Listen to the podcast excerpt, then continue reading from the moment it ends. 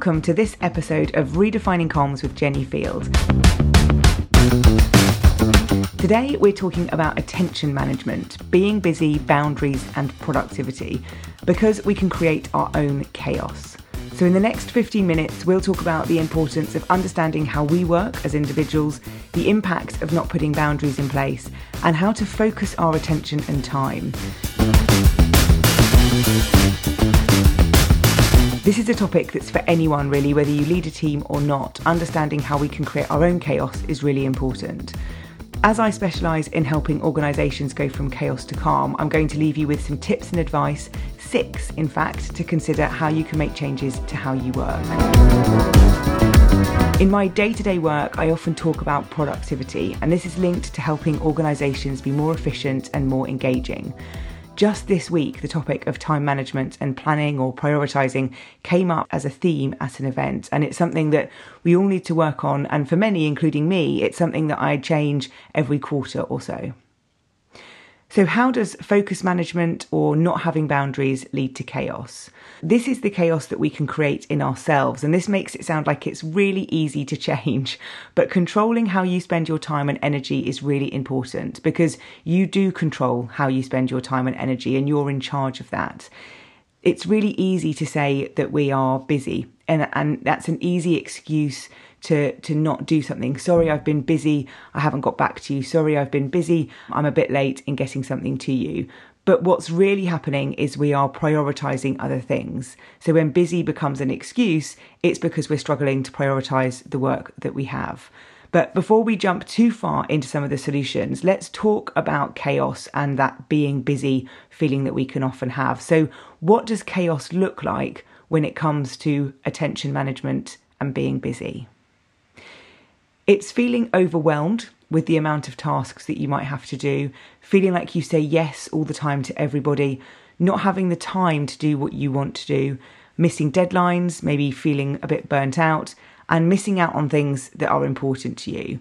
Now, that's what the chaos can feel like, but importantly, for those around you, it can look more like you are someone that's unorganized, unreliable, inconsistent, and potentially poor performance. And that's not something that anybody wants to be known for. So the chaos that we bring in ourselves can often have a mixture of both how it makes us feel, but also how that looks to those people that are around us.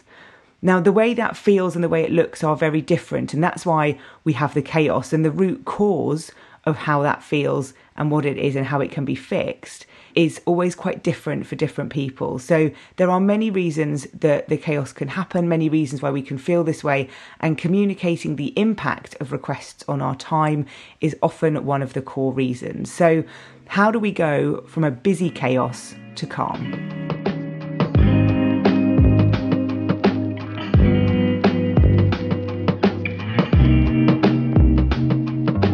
Firstly, we have to understand a bit more about how we work as human beings and how we are so easily distracted. And sometimes we are quite hard on ourselves for that distraction, but it's actually how we are hardwired. So our brains really like novelty, which means we are really easily distracted.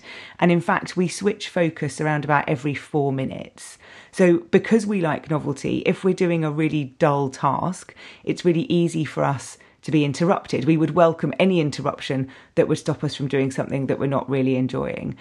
And interestingly, research tells us that 44% of all interruptions are self initiated. That's almost half, where sometimes you might find yourself suddenly doing something else when you were meant to be focused on another task. What's even more worrying, I suppose, is that it takes us around 23 minutes to recover from interruptions. So, if there is a phone call or an email alert or a notification that interrupts your flow, it's going to take you nearly half an hour to get back from that interruption. Now, you might be listening to this and thinking, this is fine for me. I'm really good at multitasking. I know how to juggle different things at the same time. But the answer is really that you can't do that. No one can multitask because doing that actually increases the time it takes to complete a task by around 40%. That's again nearly half. So if you think that you're really good at multitasking, what you're probably doing is switching focus quite a lot. Um, and that might be leading you to feeling like you're not achieving things to the best of your ability. Because if it takes you an extra 40% of time to complete a task if you're multitasking, that's quite a lot of time being spent doing that. The other thing to know about us is that the optimal time for us to focus is around 52 minutes, followed by a 17 minute break away from your desk.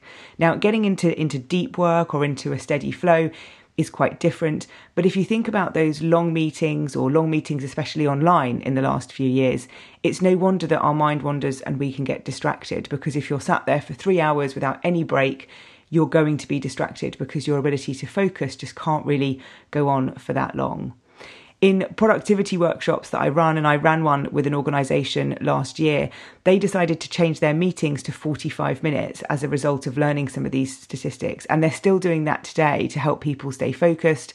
Um, and it also removes the, the back-to-back meetings if you have a bit of a break between them with that 15 minutes in the hour slot that might be booked. So it's important to understand how much we can pay attention.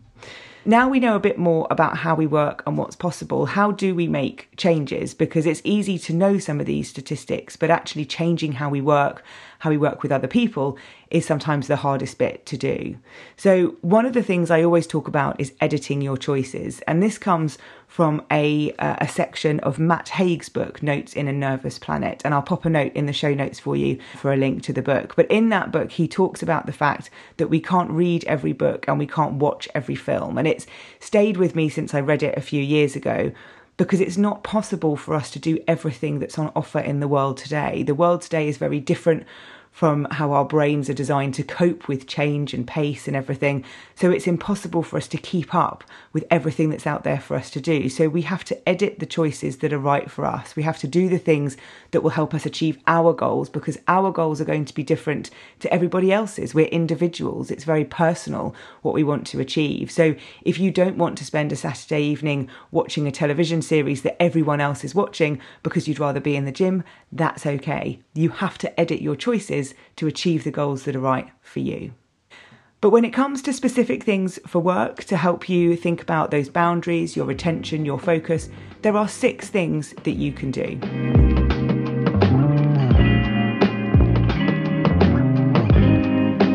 The first is to be clear about time in your diary and when you're available. No one is available all the time, and that's an unrealistic expectation. And I remember from my own experience working from a train at 6:15 a.m., getting to the office, working all the way through, no break for lunch, and then getting home after seven o'clock. I mean, global roles are, are really tough when it comes to, to time.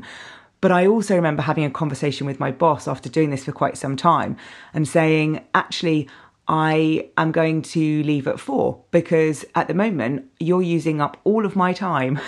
um, and in using up all of that time, if there was a crisis or if there was a need for me to, to have some extra time, I don't have anywhere to go to do that. And the business is, is doing very well. There was no issues. It, we weren't in any kind of pandemic or crisis state. So it was a good conversation to have. And actually, I did start leaving at four. And whilst it felt really uncomfortable and very alien at first, it actually really helped me focus my attention on the time that I was there, be very clear about what I would do on each day. But also, it gave me that flex that if something happened or if anything was needed, I had that room to maneuver in my time. The second is as soon as possible. This is one of my big personal bugbears. As soon as possible is not a deadline. And this is where we start to think about the importance of language and conversation when it comes to our attention and being busy. If people give you ASAP or as soon as possible as a deadline, ask them for a date because what's as soon as possible to you is not as soon as possible to me. And I know from personal experience that if I get as soon as possible as a deadline, I either do it straight away or it goes to the bottom of the pile and it never gets done. So always make sure that there's a, a clarity on date because there will be one, even if it's not one that's necessarily immediate. The third is to use timers. So, having timers to help you focus your attention is a really good way to kind of reward yourself for completing a task, but also it helps you keep that attention and that focus. So, I do around 30 minutes. But what I also do is different types of work. So I'll do 30 minutes of doing some admin, then I'll do 30 minutes of writing a paper, and then I might go back to 30 minutes of doing admin. Now, 30 minutes is the optimal time for me. It might be slightly longer or slightly shorter for you, but that time allows us to really focus our attention. It means that by having different kind of tasks, like the admin and the writing, means that you're dealing with that novelty part of your brain that, that enjoys that. So the switching up of different task types is really important to help us keep going. The fourth is to turn your Wi Fi off if you're doing some focused work, but also just generally to keep notifications to a minimum. I don't have any notifications on my phone because I work on the basis that if it's urgent, somebody will call me. And then I can control when I go into any social media platform or I'm going to be, you know, looking at emails. All of those things are things that I can control and I choose the time to go and check those. The fifth is the rule of five. So have five things to do in a day. Often I use post it notes or I'll just have five things on a list, not lots of big things. So you might have one big thing, four small things. You might have two medium sized things and three small things, but no more than five. It's really difficult to do more than five in a day because you will get interrupted, you will have meetings, you will have things to do, and we can set ourselves up for failure, which makes us feel that overwhelmed feeling or like we're not delivering. Um, so having five things is just a, a helpful number to focus in on. And the sixth and final one is to eat the frog. Now, this is something I talk about quite a lot. And for those that aren't familiar with the concept of eating the frog, Imagine I asked you to eat a frog. It's a horrible, slimy frog. It's probably not alive, and I'm going to ask you to eat that. Now, if you ate that first thing in the morning, that would be a really horrible, gross thing to do, but you've done it. You've done the worst thing you can do all day. And it's that same principle applied to work. So if you eat the frog in the morning, it's doing the task that is the worst task on your list, the one you've been putting off, the one you don't want to do. Get it done then you can make sure that the rest of your day is much clearer and you haven't got that hanging over your head. Every time I mention this technique, people give it a try, and most people will come back and say that it's really helped them uh, move forward and get things done that have been on their list for quite some time. So, have a think about what's that frog on your list and how you can get it eaten today. Now, some of these might sound really simple, but if you start to practice attention management instead of time management, it will make it easier for you to get things done. If you're clear about the impact of others' requests on your time, have conversations about what's achievable in a time frame, then that's fundamental to creating an engaging and efficient organization.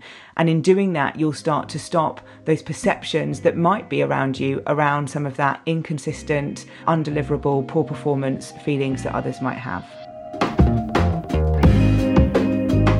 In my next episode, I'm going to be talking about impactful communication skills. So, something for everyone that will help you follow the six principles to help you communicate effectively and avoid chaos uh, across your team and across the organisation as well. Thank you for listening. I'd love to continue this conversation on Twitter or LinkedIn, so please connect, ask questions, share your thinking with me, tell me if you've eaten the frog, and there are some details in the show notes on how to stay in touch.